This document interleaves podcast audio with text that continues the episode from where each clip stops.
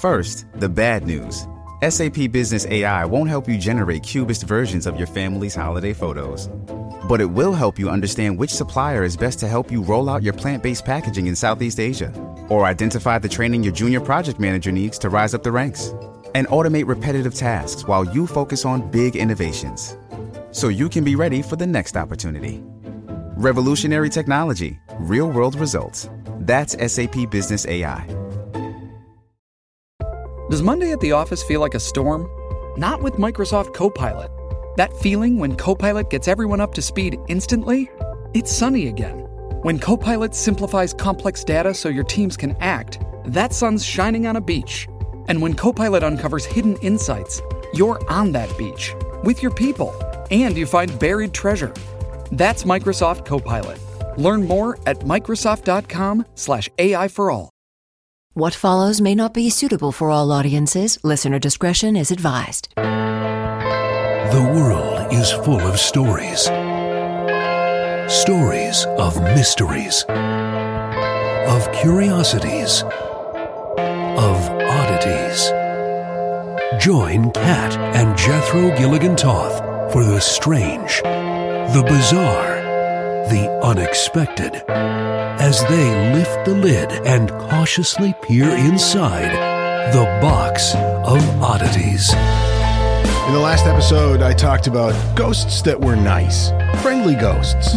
and not like Casper the Friendly Ghost, but like ghosts that uh, helped people and perhaps saved lives from beyond the grave. Sure. One of the stories I talked about was the car in Utah that went off the uh, bridge into the river. Right. Yeah, well, I, we got a message from Brent. He says, I live in Salem, Utah, and drive past the Spanish Fork River almost every day at the same time th- that the mom and her baby went in. Oh, wow. There is only one house close to that spot, maybe 50 yards away. The people inside the house supposedly heard a crash and went outside to look, but didn't see any cars on the road. I could see the tire marks the next day where she drove over the curb. I'm having mixed feelings right now about having additional information on this tragedy. You did a great job reporting it. Have a great day. Wow, firsthand account. That's always rough. It's uh, like I mean I totally get the the not knowing how to feel about having that additional information. It's like, "Oh, I can contribute." And also, this was terrible. It was just awful. Yeah. And this was on the Freak Group uh, page. Katie writes, I just finished today's episode. I'm always entertained by the paranormal stories that Kat just rejects. I'm all for skepticism. I have a healthy dose of it myself, but I do believe in paranormal stuff, just not every dumb thing that people claim. But I love it when Jethro tells one that you can hear Stump's cat. I love it. I don't I don't recall that ever happening. Uh-huh. And Okay. I don't reject everything. I just No, no. You know, Just wish that it was all not true. It's not that I wish, it's that I, you know, I mean, I just, I think that I, like, similarly to Katie, I like to think that I bring a healthy dose of skepticism. What you got for me?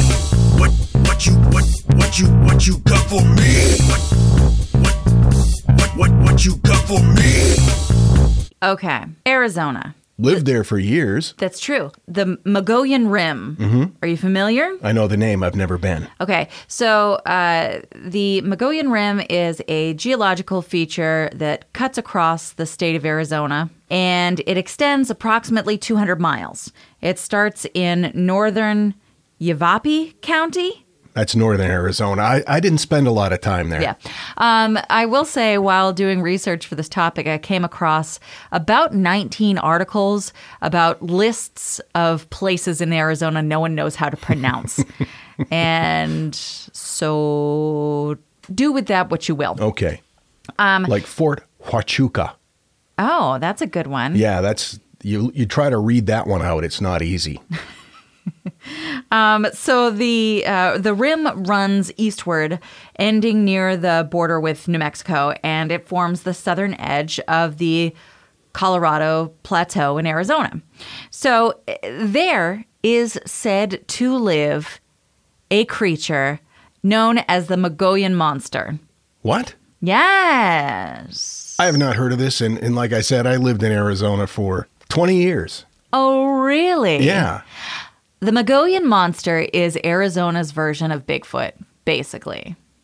And from now on, I'm going to call him M Foot. Okay. Because it's hard to say Mogollon over and over again, especially since I'm not sure I'm saying it right.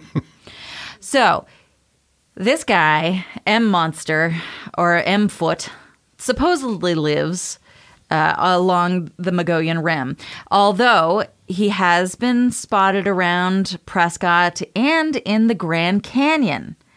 He seems to be pretty shy, but every once in a while he does pop out for a visit. M Foot is reported to be uh, very tall, bipedal, and uh, has incredible strength. So, some type of a primate, like Bigfoot is supposed to be. Exactly. A desert squatch, if you will. He is reported to have large eyes that some claim to be wild and red.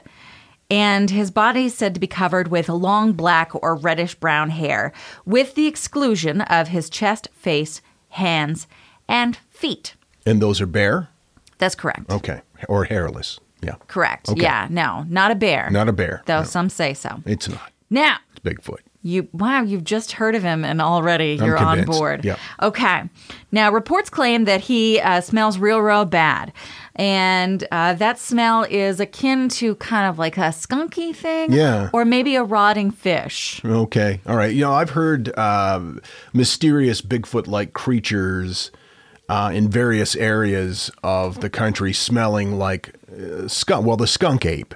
It smells like a like a skunk, among other things. Others report that that his weird smell is kind of like a decaying plant matter or like even the musk of a snapping turtle.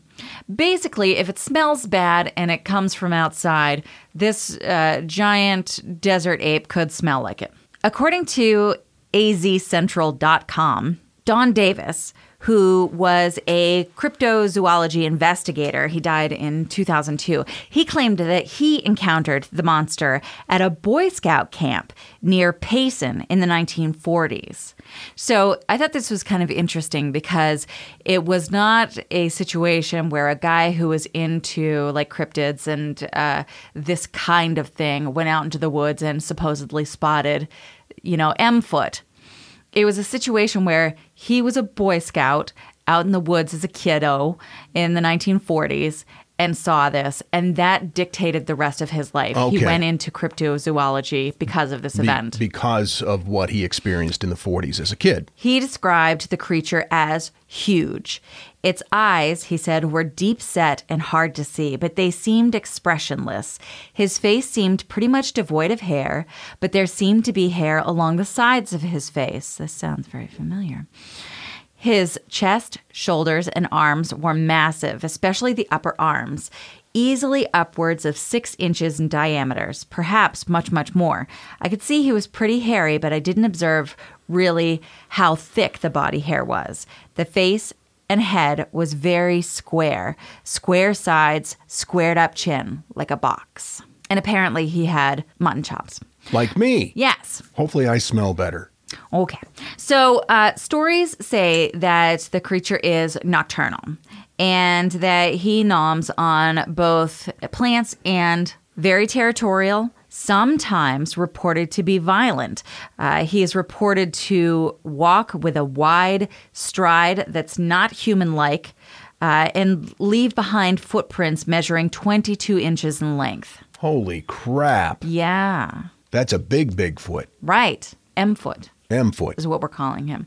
Now, it's said that most of the experiences that people have with M foot is like around campsites because they're out in the wilderness, abs. And uh, he will build nests, they say, out of pine needles, kind of hunkered down in the twigs and the leaves and such, and that he will hurl stones at people from his little nest if he feels like he's being invaded upon. See, that's also typical of the northwestern Sasquatch. There have been reports Rock throwing? Rock throwing, yes. People, uh, I've heard numbers, of, a number of stories of uh, people that were in a cabin and uh, they heard rocks falling on their roof, and they went out and they smelled a skunky, smelly smell thing Are you sure that it wasn't rain falling, angry, on, the, tin, roof? No, no, and they weren't laying awake in bed. Um, it was Bigfoot. Tell me that we belong together. Okay. Bigfoot apparently likes to throw rocks. Yeah, well, he's a sporty type. Now, uh, there are reports that he has been said to emit a blood curdling scream, described as sounding like a woman in great distress. And uh, according to others, there is an eerie silence in the wilderness before there are encounters with M Foot. So pretty much everything else uh, shuts right up if this dude's around.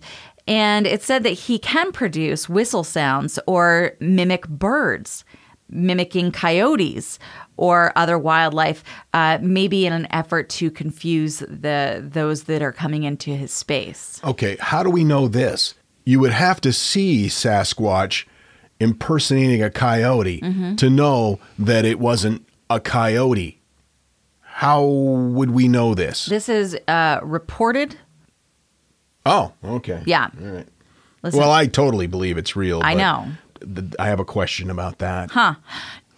The oldest known documented sighting of M. Foot was reported in a 1903 edition of the Arizona Republican, in which I.W. Stevens described a creature seen near the Grand Canyon. Stevens described M. Foot as having long white hair and a matted beard that reached to his knees. So that just sounds like hmm. body hair. I mean, that unless was- you're a part of ZZ Top. Or a really tall, grizzled prospector. It wore no clothing and had talon like fingers that had claws at least two inches long upon them. Uh, upon further inspection, Stevens noted a coat of gray hair nearly covering his entire body, with here and there a spot of dirty skin showing. Stevens later reported that he discovered the creature drinking the blood of cougars, and it threatened him with a club. Wow. Yeah. Drinking the blood of hot middle aged women. That's weird. Yeah, he was uh, going after Courteney Cox, but uh, it was too hot. Too hot to handle. Yeah, um, which I would buy. Yeah. I would buy that Courteney Cox was too hot to consume. She's fabulous. Anyway, M Foot. The consensus in this room is thumbs up. Totally, we're buying into it. However, uh, Professor Stan Lindstedt of Northern Arizona University does not buy it. Uh, he dismisses the idea that a large humanoid creature would remain hidden in such a large area of the country. He says, I put that in the category of mythology that can certainly make our culture interesting, but has nothing to do with science. He didn't even grow up in Arizona. I'm just saying. Harumph. Generally, the scientific community attributes creature sightings to either hoaxes or misidentification.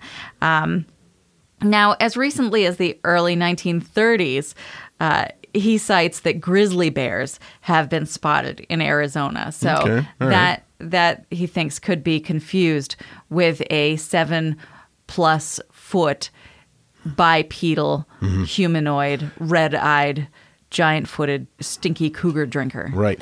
Um, I've heard that explanation before with Bigfoot, again, in the Pacific Northwest. Oh, yeah. Um, that it's been explained by some as a grizzly bear standing on its hind legs. Okay. I imagine that would probably be a pretty imposing sight, especially if it was dusk and you're just kind of uh, hanging out by the campfire. And you've heard these stories, Right. And you've recently partaken in some sort of. peyote or uh, mushrooms. Sure. Yeah. Well, I mean, you're camping. Well, that's Let's, true. why else do you camp? It's just. Okay. Anyway, uh, there you go. That's the. How did I pronounce it? Mogollon. M foot. M foot. Right. Monster of Arizona. Cryptozoology has always fascinated me, and the idea that for many years, people thought that giraffes were mythical creatures. The uh, world explorers of the day would come back from Africa with these stories about this long necked horse that was yellow and black and spotted. And people said, yeah, right. That's not real. It's mythical. And it, of course, in fact proved to be mythical. No, it, it it's a real thing. Same with hippopotami. Is that the proper way of pluralizing hippopotamus? Sure. Hippopotami. Anyway, same thing with them. People thought they were mythical. Yeah, well, I mean, that was a different time, different availability of information and sharing. Yeah, but they used to think that giraffes weren't real. Yeah. And now, that thing in the middle. Today's thing in the middle. We are once again sourcing from the Freaks A Box of Oddities group on Facebook. Uh, thank you guys for doing so much work for us. Honestly, it's amazeballs. Joalien, I, I think that's how you'd pronounce it. J O A L I E N. It's a beautiful name to read, but difficult to pronounce when you're illiterate from northern Maine. Um, she says, What is something you deeply regret trying? Me trying to pronounce your name. I'm sorry. You did you did good. Number 5. Bradley writes watching Dr. Pimple Popper. yeah, how did that get to be a series? Fair enough. Fair enough. Number four, Cody writes, thinking hand sanitizer can freshen you up on the nether region. Holy hell, I thought I was gonna die. Uh huh. Number three, and this is a common theme throughout the responses marriage. Sorry. Sorry, that didn't work out. Number two, Michael writes, kale, alternatively, marriage. but that's a different story altogether, he says. And number one, Laura writes the Russian roulette tacos at a local Tex Mex place. Let me set the picture up. Okay. You get three tacos, all of them spicy. However, one of them is dosed up with an extra ghost pepper and habanero. Which one is it? That's the fun part. This is my husband's favorite thing to eat. I love spicy food, but he gave me a piece of the super one, and I was five seconds away from calling 911. that sounds like a fun idea. The Box of Oddities with Kat and Jethro Gilligan Toth. Our next HelloFresh delivery will include creamy lemon spinach ricotta ravioli, When is it gonna get here? crunchy curried chickpea bowls, Uh, again, when is it gonna get here? and roasted veggie farro bowls. Good God. I am so excited, and I cannot get enough of HelloFresh. We have a very busy schedule, and sometimes, you know, like like you, I'm sure you do too. You you fall into a like a, a dinner rut. like uh, 16 weeks in a row of grilled cheese sandwiches. we were almost ready to go professional in the grilled cheese sandwich eating uh, circuit. But thanks to HelloFresh, we now have variety. It saves time. It gets rid of the stress of trying to figure out what you want to make for dinner because they send you these delicious meals ready to prepare. They're pre measured ingredients, so there's no waste. You don't have to spend time at the grocery store figuring out what you need for what. And there's something for everyone, including low calorie, vegetarian, and family friendly recipes every week. HelloFresh's carbon footprint is 25% lower than store bought grocery made meals. Wow, I didn't know that. There's so much flexibility too. You can add extra meals or lunches to your weekly order. Uh, you can throw in delicious sides and desserts like the garlic bread. That's one of my favorite. Also, cookie dough. Come on. Yeah. And you can change your delivery days or your food preferences or even skip a week if you need to. Yeah, we had to skip last week because we weren't going to be in town. It it's so convenient and every single time delicious. It is America's number one meal kit. Go to HelloFresh.com slash box10 and use code box10 for 10 free meals, What? including free shipping. Repeat that again, would you please? I would. Go to HelloFresh.com slash box10 and use code box10 for 10 free meals, including free shipping. that link is in our show description. What are you waiting for? You know, I don't like wearing a bra. Well, for somebody who doesn't like wearing a bra, you sure have a lot of really nice ones. Here's the thing is I love wearing third love bras. And if you ever come to our house, you can see the entire collection hanging on our doorknobs. Stop. Here's the thing about Third Love is they are designed for your perfect fit. So they use the measurements of millions of women to design bras with all-day comfort and support in mind. Uh, my favorite thing, and you pointed this out the other day, is the way that the straps are designed. Yeah. So they uh, don't slip down over your shoulder, which is the most annoying thing in the history of the world, uh, but they don't cut into you either. They look comfortable. They are. now, you were telling me that it was really easy to find your perfect fit. And it was actually kind of surprising. So they have the Fit Finder quiz. Uh, you answer a few simple questions to help find your perfect fit in 60 seconds. It's actually fun and it's uh, super quick. Uh, They talk about not just like your your size and such, but like your shape. So you can determine if maybe you've not been wearing the right size bra, which was the case in my situation. And so you're ordering this, it comes in the mail. What if it doesn't fit? Third Love donates all of their gently used returned bras to women in need, supporting charities in their local San Francisco Bay Area and across the U.S. So if you don't dig a bra and you return it, they're going to donate it, which is amazing. So far, Third Love has donated over $15 million in bras. Wow. It seems like Third Love knows the perfect bra for everyone.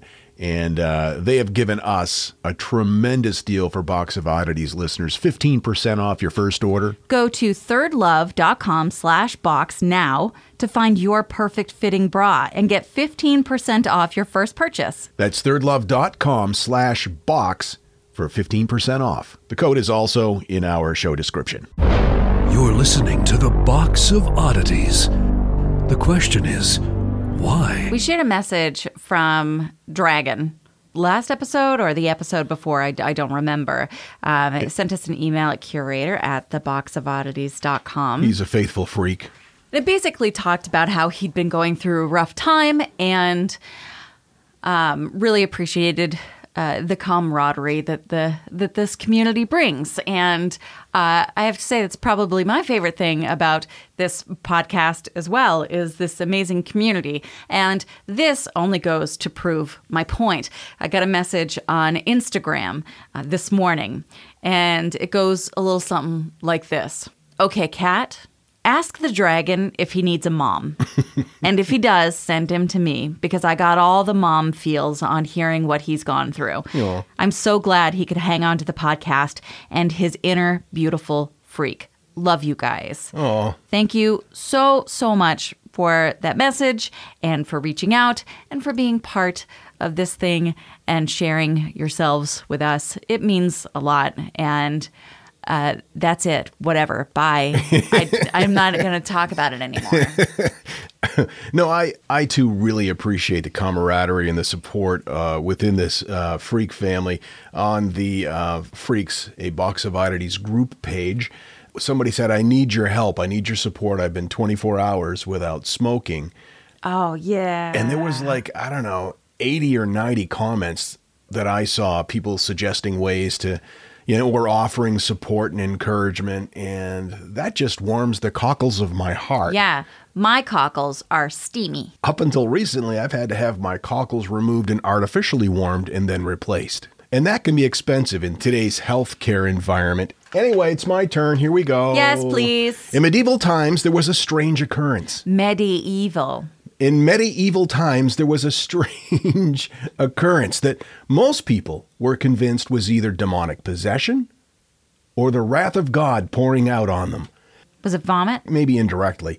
It would start with a person feeling like their arms and legs were on fire, and then their limbs would turn black and fall off. Uh, were they on fire? They were not on fire, Oh. literally. It just felt like it. And then it would turn black and fall off. For centuries, Europeans wondered was this sent by God as some sort of a punishment, or was it some sort of a demonic possession thing? Could anything cure the disease? Nobody knew. It was just this mysterious thing that showed up out of nowhere and infected people. It was called St. Anthony's Fire, not to be confused with St. Elmo's Fire, Right. which is a cheesy 80s pop song for a cheesy 80s um, Brat Pack movie. Was that the one with Emilio Estevez? Demi Moore was in it. I, I know that. The disease started with this faint burning sensation in the skin, and then red spots would soon cover their legs and their arms and uh, other parts of the person's infected body.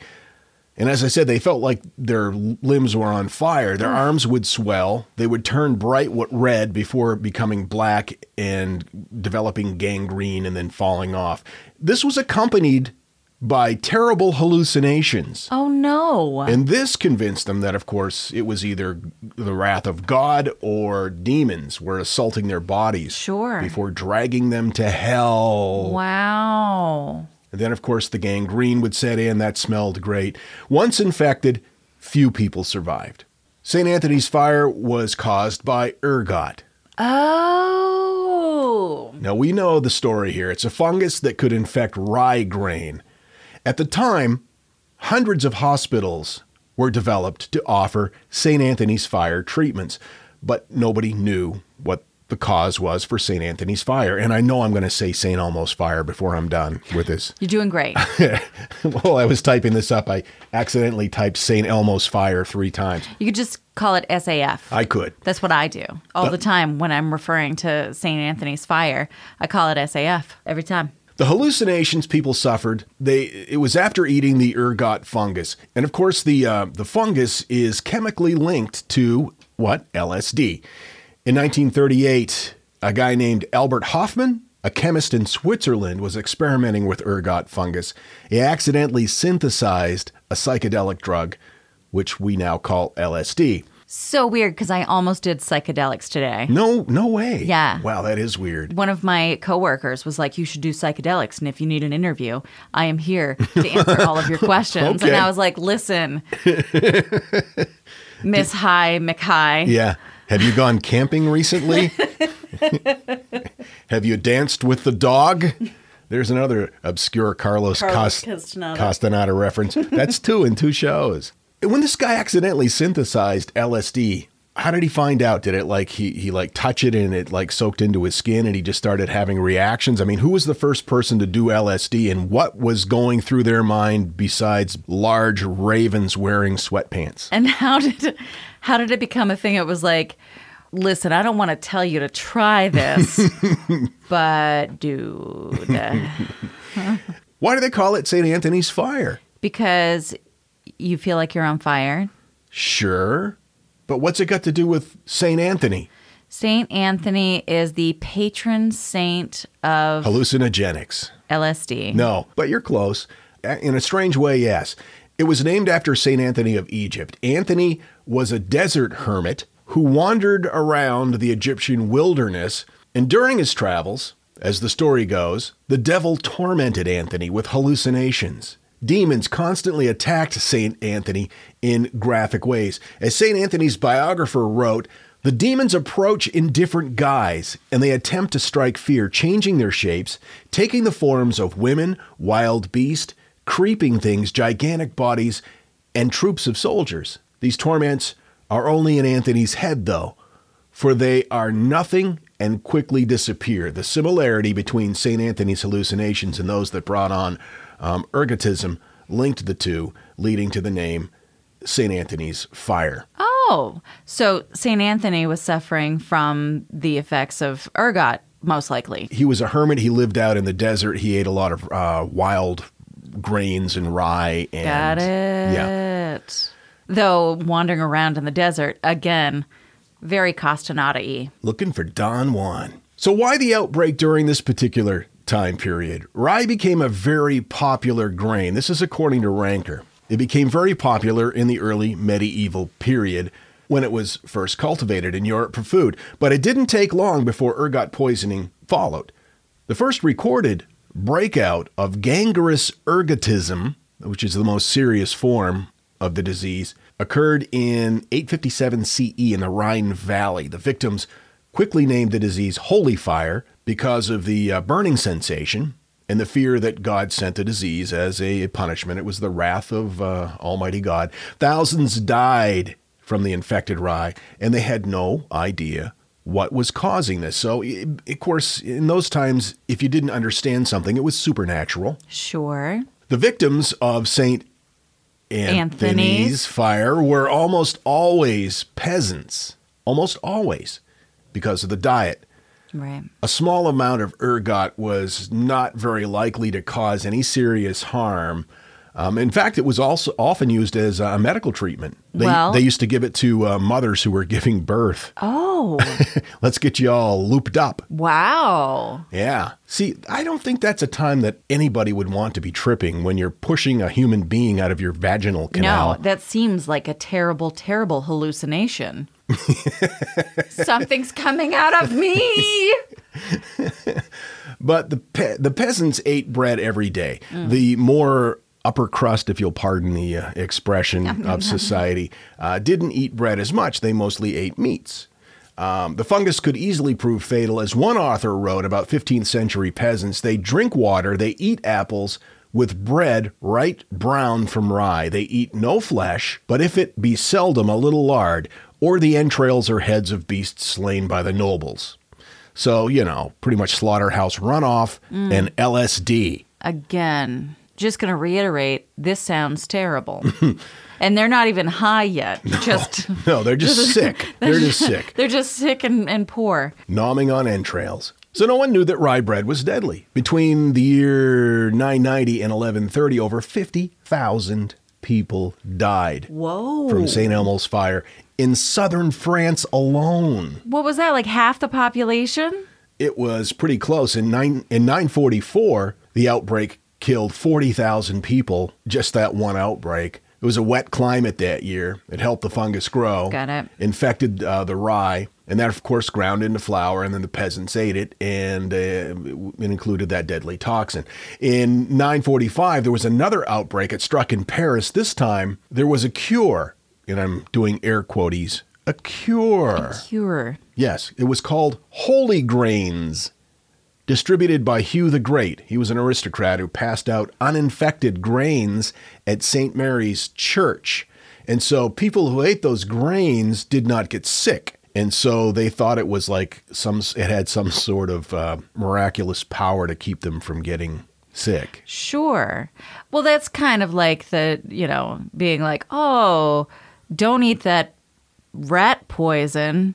Eat these Cheerios and they'll cure you of rat poison. Yeah. It's like, well, no, just don't eat rat poison. Exactly. That's exactly right. St. Anthony's fire was so common that uh, they founded an entire religious order to uh, to treat the victims. It was called the Hospitallers of St. Anthony, and it dates to 1095. They they took care of victims. They treated the disease. They built more than uh, 370 hospitals, and because most of the people who got sick with this were peasants and were illiterate, they painted all the hospitals red so that peasants would know where to go. Oh, wow. That's an interesting little tidbit. I thought that was fascinating. It is fascinating. The, the hospitals had a very good record for curing the disease, even though they didn't understand the medical cause of St. Anthony's fire. because they weren't feeding the people the poison bread. It's more likely the lack of rye bread that the hospitals uh, they did not serve rye bread in the hospitals. So people would go there and they would get better, or they just wouldn't get sick from Sure. from eating poisonous grains. So what is it exactly that makes the rye toxic? There are small black growths called cockspurs. Hmm. I saw those for sale in a magazine once. Farmers thought they were harmless, but there was some there were some medical practitioners that used them to like I mentioned they thought it sped up childbirth by causing uterine contractions. Sure. It wasn't until 1670 that a, a French doctor named Dr. Thuillier realized that it was, in fact, the cockspurs that could kill. He realized that the, uh, the, the disease, the gangrenous limbs, and the hallucinations that he saw in his practice were not contagious and that they were often poor, rural people who had the disease. So he started wondering what do they have in common? What are they eating? His first thought was potatoes. That was a new crop in France Oh, at the time. So he thought it was potatoes. Eventually, though, he realized cockspurs could kill in high quantities. Now, question. Yes. So you can like you could you were able to see the the black cockspurs Yes, on the bread, You could see it. and yeah. and yet people were still like, num, num, num, num, num. yeah, they I guess just thought it was part of the grain. Oh, that's just that's terrible. I know. You got to scrape that shit off. It's like floor toast. Yes. You know, you pick it up and you you got to blow it off and Yeah. yeah. Or trash can corn dog that you rinse off in the sink. Yes, that actually happened. we had some frozen corn dogs. Kat dropped it. She said, "Can I make you a corn dog?" And I said, "That would be great, thank you." So, so she takes it out of the box and drops it on the floor, or actually right in the trash can. In the trash can. And she goes, "Oh, geez, I'm sorry. I, I dropped it in the trash can." And I look over, and she's rinsing it off in the sink. she wasn't going to really give it to me, but I don't think. But uh, I mean, I had yet to microwave it, yeah, you- so that was that would have been uh, that would have taken care of all those cockspurs immediately. So anyway, Dr. Thuillier, even though he identified the cause of St. Anthony's fire in 1670, doing great. peasants and farmers refused to believe him. They thought it was fake news. Well into the 20th century, there were outbreaks of ergot poisoning because people wouldn't believe it. There was, in fact, a major outbreak in 1951 in the French town of Pont Saint Esprit. So was the was the disbelief that it was the cockspurs because they had already decided that it was like a demon thing or a god thing or was it because they just thought it was something else but certainly not cockspurs Well, it was interesting that they said peasants and farmers refused to believe it. My thought is probably the farmers started the whole. hey, Oh, no, they were lobbyists. Yeah, they were lobbyists, and they nope con- certainly not on my bread nope and and they convinced the uneducated peasants Mm-hmm. that, uh, in fact, this naturally occurring event wasn't real. right that's amazing Mm. So anyway, the, in 1951, uh, a bunch of people got sick in France again. Victims suffered from um, agitation, sweating, insomnia. Wait, and, do and, it- and some, do i have st anthony's fire i'm starting to wonder it descended into psychosis, uh, and four people died wow uh, as recently as that. Now, here's the thing that I think interests me the most. If you look at Northern Renaissance painters, their artwork in the 16th century, uh-huh. so many of them wrestled with dark themes in their work, particularly in depictions of St. Anthony. There's one 16th century painting called The Temptation of St. Anthony.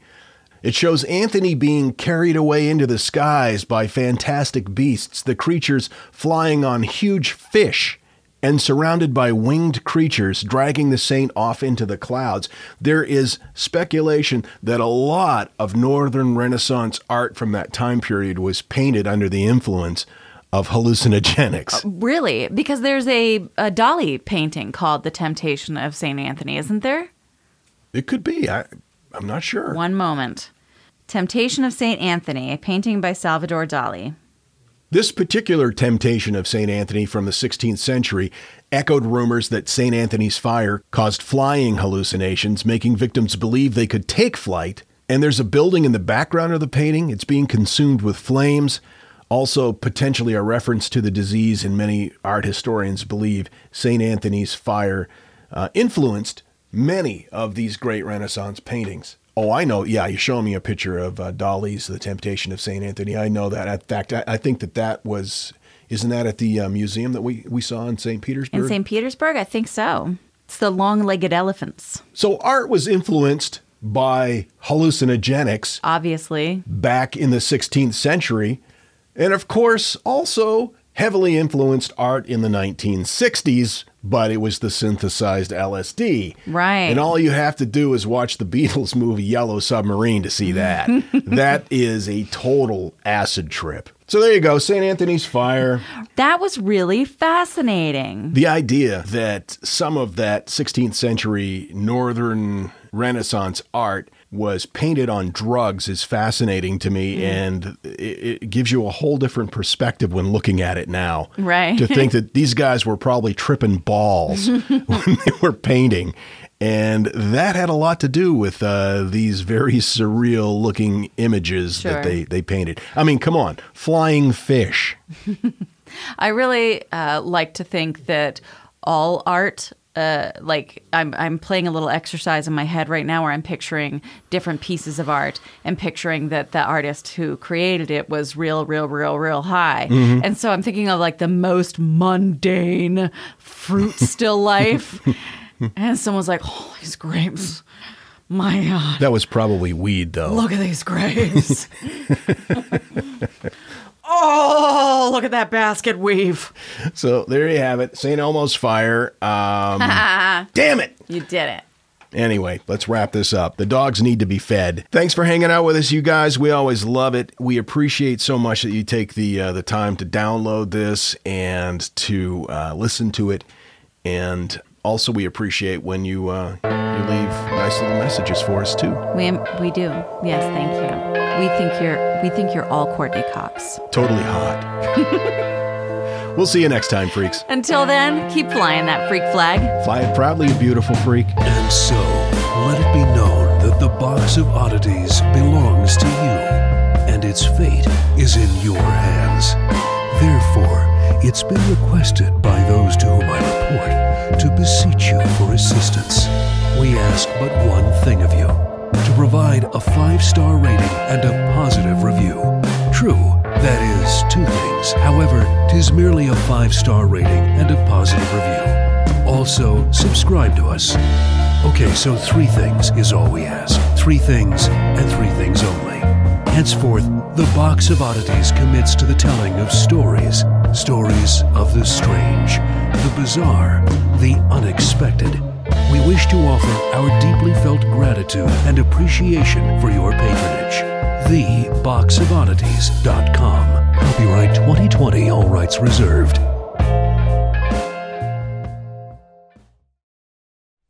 If you like this podcast, can we recommend another one? It's called Big Picture Science. You can hear it wherever you get your podcasts, and its name tells part of the story the big picture questions and the most interesting research in science. Seth and I are the hosts. Seth is a scientist. I am Molly, and I'm a science journalist. And we talk to people smarter than us, and we have fun along the way. The show is called Big Picture Science, and as Seth said, you can hear it wherever you get your podcasts. Hello, everyone. It's Takuya here, And I'm Gabby. and we are the hosts of History of Everything, a podcast which you can probably guess by the name is, well, t- I mean, it's about everything. Do you want to know why people thought potatoes were evil and would give you syphilis? Are you curious about all the stories of the terrible and stupid ways that people have kicked the bucket over the years? Do you want to hear tales about all of the different badasses of history and the lives that they had brought to life? Well, if so, then look no further. History of Everything is just the right podcast for you. It's available on Spotify, Pandora, and anywhere else that you get your podcast from. Join us for some fun and just see how weird and wacky history can be.